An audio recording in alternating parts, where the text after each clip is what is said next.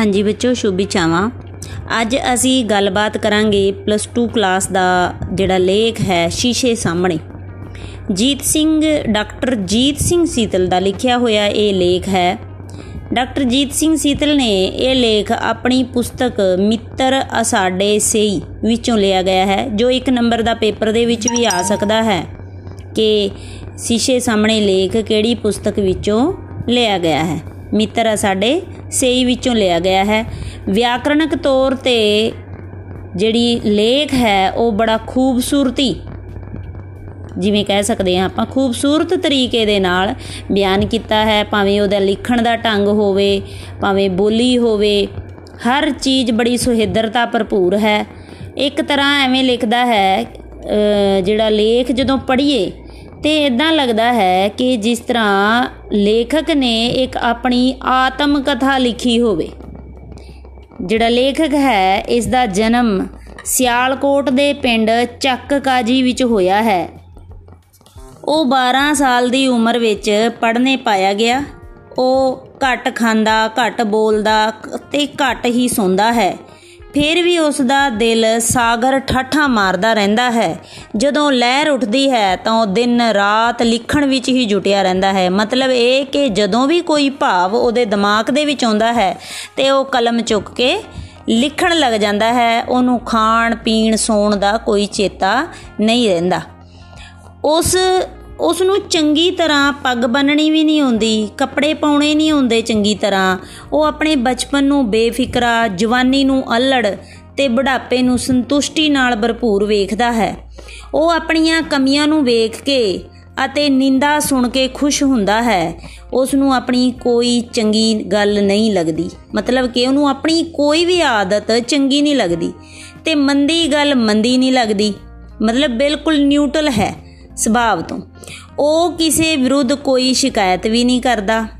ਉਸ ਦਾ ਕਿਸੇ ਧਰਮ, ਰੰਗ, ਜਾਤ, ਨਸਲ ਨਾਲ ਕੋਈ ਉਚੇਚਾ ਪਿਆਰ ਨਹੀਂ ਹੈਗਾ ਤੇ ਉਹ ਜੇ ਪੂਜਾ ਕਰਦਾ ਹੈ ਤੇ ਸਮਝੋ ਕਿ ਮੰਨਦਾ ਕਿਹਨੂੰ ਹੈ? ਸਿਰਫ ਕੁਦਰਤ ਨੂੰ ਮੰਨਦਾ ਹੈ, ਕੁਦਰਤ ਦੀ ਪੂਜਾ ਕਰਦਾ ਹੈ, ਸ੍ਰਿਸ਼ਟੀ ਨੂੰ ਮੰਨਦਾ ਹੈ। ਤੇ ਕੁਦਰਤ ਦੀ ਸੁੰਦਰਤਾ ਉਸ ਨੂੰ ਖੁਸ਼ੀਆਂ ਦਿੰਦੀ ਹੈ ਤੇ ਜੀਵਨ ਦਾਨ ਬਖਸ਼ਦੀ ਪ੍ਰਤੀਤ ਹੁੰਦੀ ਹੈ। ਉਸ ਨੂੰ ਬੱਚਿਆਂ ਨਾਲ ਬਹੁਤ ਨੇੜੇ ਸਨੇਹ ਹੈ। ਤੇ ਉਹ ਨਵਯੁਵਤੀਆਂ ਨਾਲ ਪ੍ਰੇਮ ਕੋਈ ਨਹੀਂ ਹੈ ਉਹਨੂੰ ਤੇ ਨਵਯੁਵਕਾਂ ਨਾਲ ਖੇਡਣਾ ਪਸੰਦ ਕਰਦਾ ਹੈ। ਉਹ ਉਹਨਾਂ ਨੂੰ ਨਰੋਏ ਤੇ ਮਾਨਵ ਸੇਵਕ, ਮਨੁੱਖਾ, ਮਨੁੱਖੀ ਜੀਵਨ ਦੇ ਸੇਵਕ ਰੂਪ ਵਿੱਚ ਵੇਖਣਾ ਚਾਹੁੰਦਾ ਹੈ ਤੇ ਉਹ ਸਮਾਜ ਅਤੇ ਮਨੁੱਖਤਾ ਦੀ ਦਿਲੋਂ ਸੇਵਾ ਕਰਨੀ ਚਾਹੁੰਦਾ ਹੈ। ਉਹ ਸਾਹਿਤ ਪ੍ਰੇਮੀਆਂ ਨੂੰ ਪਿਆਰ ਅਤੇ ਸਤਿਕਾਰ ਕਰਨ ਵਾਲਾ ਹੈ। ਜਿਹੜਾ ਉਹ ਉਹ ਮੈਂ ਕਹਿ ਰਹੀ ਹਾਂ, ਇਹ ਉਹ ਕੌਣ ਹੈ? ਇਹ ਲੇਖਕ ਹੈ। ਡਾਕਟਰ ਜੀਤ ਸਿੰਘ ਸੀਤਲ, ਕਿਉਂਕਿ ਇਹ ਮੈਂ ਦੇ ਤੌਰ ਤੇ ਗੱਲ ਕਰ ਰਿਹਾ ਹੈ। ਜੇ ਮੈਂ ਪਾਤਰ ਹੁੰਦਾ ਹੈ, ਉਹ ਲੇਖਕ ਹੀ ਹੁੰਦਾ ਹੈ, ਇਸੇ ਕਰਕੇ ਇਹ ਜਿਹੜਾ ਸਾਰਾ ਦਾ ਸਾਰਾ ਲੇਖ ਹੈ ਪੜਨ ਪੜ੍ਹੀਏ ਤਾਂ ਐ ਲੱਗਦਾ ਹੈ ਕਿ ਇਹ ਇੱਕ ਤਰ੍ਹਾਂ ਦੀ ਆਤਮ ਕਥਾ ਹੈ। ਤੇ ਉਹ ਸਾਹਿਤ ਪ੍ਰੇਮੀਆਂ ਨੂੰ ਪ੍ਰੇਮ ਤੇ ਸਤਿਕਾਰ ਕਰਨ ਵਾਲਾ ਹੈ। ਉਹ ਲੋਕਾਂ ਸਾਹਮਣੇ ਆਉਣ ਤੋਂ ਡਰਦਾ ਹੈ। ਉਹ ਵੇਖ ਕੇ ਵੀ ਅਣਵੇਖਿਆ ਕਰਦਾ ਹੈ। ਉਸ ਦਾ ਕੋਈ ਦੁਸ਼ਮਣ ਨਹੀਂ। ਉਸ ਦੀ ਦੁਸ਼ਮਣੀ ਵਿੱਚ ਪਿਆਰ ਵਰਗੀ ਹੈ। ਤੇ ਉਸ ਦਾ ਪਿਆਰ ਖੋਟਾ ਨਹੀਂ, ਸਗੋਂ ਪਵਿੱਤਰ ਹੁੰਦਾ ਹੈ। ਉਹ ਬੱਚਿਆਂ ਤੇ ਆਪਣੇ ਅਧੀਨ ਕੰਮ ਕਰਨ ਵਾਲਿਆਂ ਵਿਰੁੱਧ ਗੁੱਸੇ ਨੂੰ ਖਿੜੇ ਫੁੱਲਾਂ ਵਾਂਗ ਹੱਸ ਕੇ ਢਾਲ ਦਿੰਦਾ ਹੈ। ਉਹ ਸੱਚੀ ਗੱਲ ਨੂੰ ਮੂੰਹ ਤੇ ਹੀ ਕਹਿ ਦਿੰਦਾ ਹੈ। ਇਸੇ ਕਰਕੇ ਕਈ ਵਾਰੀ ਭੇੜਾ ਵੀ ਲੱਗਦਾ ਹੈ। ਉਹ ਆਪਣੀ ਵਡਿਆਈ ਸੁਣਨਾ ਨਹੀਂ ਚਾਹੁੰਦਾ। ਉਸ ਨੂੰ ਸ਼ਰਮ ਮਹਿਸੂਸ ਹੁੰਦੀ ਹੈ। ਨਿੰਦਾ ਸੁਣ ਕੇ ਉਸ ਦੇ ਅੰਦਰੋਂ ਕੋਈ ਲਹਿਰ ਉੱਠ ਪੈਂਦੀ ਹੈ। ਉਹ ਨਿੰਦਕ ਨੂੰ ਅਸੀਸਾਂ ਦਿੰਦਾ ਹੈ ਅਤੇ ਪ੍ਰਸ਼ੰਸਕ ਜਿਹੜੇ ਉਹਦੀ ਪ੍ਰਸ਼ੰਸਾ ਕਰਦੇ ਹਨ ਤੇ ਰੱਬ ਅੱਗੇ ਪ੍ਰਾਰਥਨਾ ਕਰਦਾ ਹੈ ਕਿ ਉਸ ਨੂੰ ਉਹ ਆਦਮੀ ਜਾਂ ਔਰਤ ਚੰਗੀ ਲੱਗਦੀ ਹੈ। ਜਿਸ ਨੂੰ ਕੋਈ ਵੀ ਚੰਗਾ ਨਾ ਸਮਝੇ। ਉਹ ਖੁੱਲਦਾ ਪਿਆਰਾ ਹੈ। ਉਸ ਦੀ ਪਹਿਲੀ ਪਤਨੀ ਬੜੀ ਤੰਗ ਦਿਲੀ ਸੀ, ਜਿਸ ਕਰਕੇ ਉਸ ਨੇ ਉਸ ਨੂੰ ਛੱਡ ਦਿੱਤਾ। ਉਸ ਦੀ ਵਰਤਮਾਨ ਪਤਨੀ ਪ੍ਰਕਾਸ਼ਵਤੀ ਬੜੀ ਖੁੱਲ ਦਿਲੀ ਅਤੇ ਖਿੜੇ ਮੱਥੇ ਵਾਲੀ ਹੈ। ਇਸ ਨੂੰ ਮਿਲ ਕੇ ਲੇਖਕ ਦਾ ਦਿਲ ਗੁਲਾਬ ਦੇ ਫੁੱਲ ਵਾਂਗ ਖਿੜ ਗਿਆ। ਉਸ ਦੇ ਕੋਲ ਨਾ ਕਦੇ ਬਹੁਤੇ ਪੈਸੇ ਹੋਏ ਤੇ ਨਾ ਕਦੇ ਉਸ ਨੇ ਰੱਖੇ। ਉਸ ਦੀ ਜੇਬ ਵਿੱਚੋਂ ਕਦੇ ਵੀ 1 ਰੁਪਏ ਤੋਂ ਵੱਧ ਰੋਜ਼ਗਾਰੀ ਨਹੀਂ ਸੀ ਨਿਕਲਦੀ। ਉਹ ਮੈਲੀਆਂ, ਵਿਆਹਾਂ ਤੇ ਹੋਰ ਦੂਜੇ ਸਮਾਗਮਾਂ ਵਿੱਚ ਜਾਣ ਤੋਂ ਘਬਰਾਉਂਦਾ ਹੈ ਤੇ ਉਹ ਸਮੇਂ ਅਤੇ ਆਪਣੇ ਬਚਨ ਦਾ ਬੜਾ ਪੱਕਾ ਹੈ। ਉਸ ਦੀ ਜੇਬ ਵਿੱਚ ਮੂੰਗਫਲੀਆਂ ਤੇ ਰਿਉੜੀਆਂ ਸਦਾ ਰਹਿੰਦੀਆਂ ਹਨ। ਸਸਤੇ ਜ਼ਮਾਨੇ ਵਿੱਚ ਨਿਊਜੇ, ਅਖਰੋਟ ਤੇ ਕਾਜੂ ਵੀ ਮਿਲ ਜਾਂਦੇ ਸਨ। ਉਹ ਚਾਹ ਦਾ ਬੜਾ ਸ਼ੌਕੀਨ ਹੈ। ਉਸਨੇ ਕਦੇ ਵੀ ਸਮੇਂ ਸਿਰ ਰੋਟੀ ਨਹੀਂ ਖਾਧੀ। ਉਹ ਰੋਟੀ ਨਾਲੋਂ ਨਮਕੀਨ ਚਾਵਲ ਵਧੇਰੇ ਪਸੰਦ ਕਰਦਾ ਹੈ। ਉਹ ਆਪਣੇ ਮਾਲਕ ਦੇ ਵਿਰੁੱਧ ਕਦੇ ਵੀ ਨਹੀਂ ਸੀ ਬੋਲਿਆ। ਉਹ ਗਵਾਂਡੀਆਂ ਦੇ ਨਾਂ ਵੀ ਨਹੀਂ ਸੀ ਜਾਣਦਾ। ਉਹ ਆਪਣੇ ਰਿਸ਼ਤੇਦਾਰਾਂ ਨੂੰ ਵੀ ਘੱਟ ਹੀ ਮਿਲਦਾ ਹੈ। ਉਹ ਬੱਚਿਆਂ ਉੱਤੇ ਰੋਬ ਪਾ ਕੇ ਉਹਨਾਂ ਨੂੰ ਦਬਾ ਕੇ ਨਹੀਂ ਰੱਖਣਾ ਚਾਹੁੰਦਾ।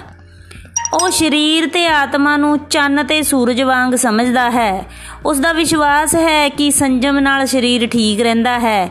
ਭੂਤ, ਜਿਹੜਾ ਸਮਾਂ ਨਿਕਲ ਚੁੱਕਿਆ ਹੈ ਤੇ ਭਵਿੱਖ, ਜਿਹੜਾ ਆਉਣ ਵਾਲਾ ਸਮਾਂ ਹੈ, ਦੋਵੇਂ ਸੱਚ ਤੇ ਸੱਚ ਦੇ ਪਰਛਾਵੇਂ ਨੇ। ਉਸ ਦੇ ਲਈ ਵਰਤਮਾਨ ਹੀ ਅਨੰਤ ਹੈ ਕਿ ਵਰਤਮਾਨ ਕਿਹੜਾ ਕਿ ਉਹਨੂੰ ਉਹ ਸਮੇਂ ਦੀ ਵੈਲਿਊ ਸਮਝਦਾ ਹੈ ਜਿਹੜਾ ਅਸੀਂ ਜੀ ਰਹੇ ਹਾਂ, ਵਰਤਮਾਨ ਸਮੇਂ ਨੂੰ। ਇਸ ਦਾ ਨਾ ਕੋਈ ਆਦੀ ਹੈ, ਨਾ ਅੰਤ ਹੈ। ਉਹ ਮੌਤ ਨੂੰ ਵੀ ਨਵਾਂ ਜੀਵਨ ਦੇਣ ਵਾਲਾ ਸਮਝਦਾ ਹੈ। ਬੂਟੇ ਆਉਣਾ ਤੇ ਪੁੱਟਣਾ। ਰੋਂਦੇ ਬੱਚਿਆਂ ਨੂੰ ਚੁੱਪ ਕਰਾਉਣਾ। ਅੱਧੀ ਅੱਧੀ ਰਾਤ ਨੂੰ ਸੈਰ ਸਪਾਟੇ ਕਰਨਾ। ਉਸ ਦੇ ਸ਼ੁਗਲ ਹਨ। ਸ਼ੁਗਲ ਕੀ ਹੁੰਦੇ ਹੈ? ਸ਼ੁਗਲ ਸ਼ੌਂਕ ਨੂੰ ਕਿਹਾ ਜਾਂਦਾ ਹੈ। ਸਰਕਾਰੀ ਜਾਂ ਗੈਰ ਸਰਕਾਰੀ ਮੀਟਿੰਗਾਂ ਵਿੱਚ ਹਾਜ਼ਰੀ ਭਰਨਾ ਉਸ ਦਾ ਨਿੱਤ ਦਾ ਸ਼ੌਂਕ ਹੈ। ਪੂਰਵ ਨਾਨਕ ਕਾਲ ਮਤਲਬ ਕਿ ਗੁਰੂ ਨਾਨਕ ਦੇ ਸਮੇਂ ਤੋਂ ਪਹਿਲਾਂ ਦਾ ਸਮਾਂ ਹੁੰਦਾ ਹੈ ਜਿਹੜਾ ਬੇਟਾ, ਉਹਨੂੰ ਕਿਹਾ ਜਾਂਦਾ ਹੈ ਗੁਰ ਪੂਰਵ ਨਾਨਕ ਕਾਲ।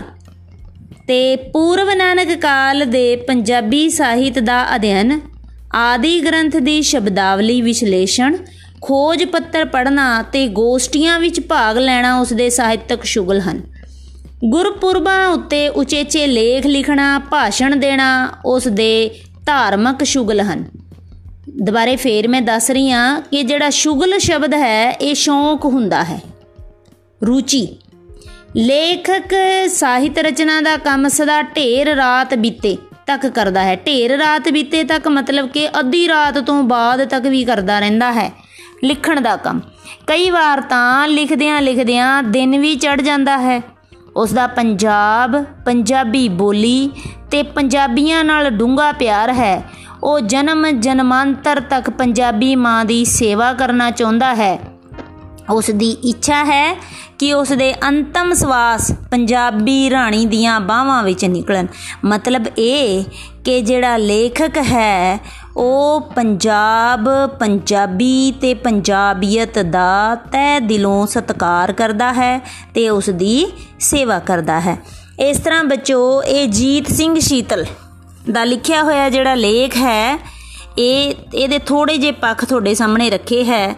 ਇਹਦਾ ਤੁਸੀਂ ਸਾਰ ਤਿਆਰ ਕਰਨਾ ਹੈ ਤੇ ਸ਼ੀਸ਼ੇ ਸਾਹਮਣੇ ਲੇਖ ਦੇ ਜਿਹੜੇ ਕੁਐਸਚਨ ਆਨਸਰ ਹਨ, ਉਹ ਲਿਖਣੇ ਹਨ।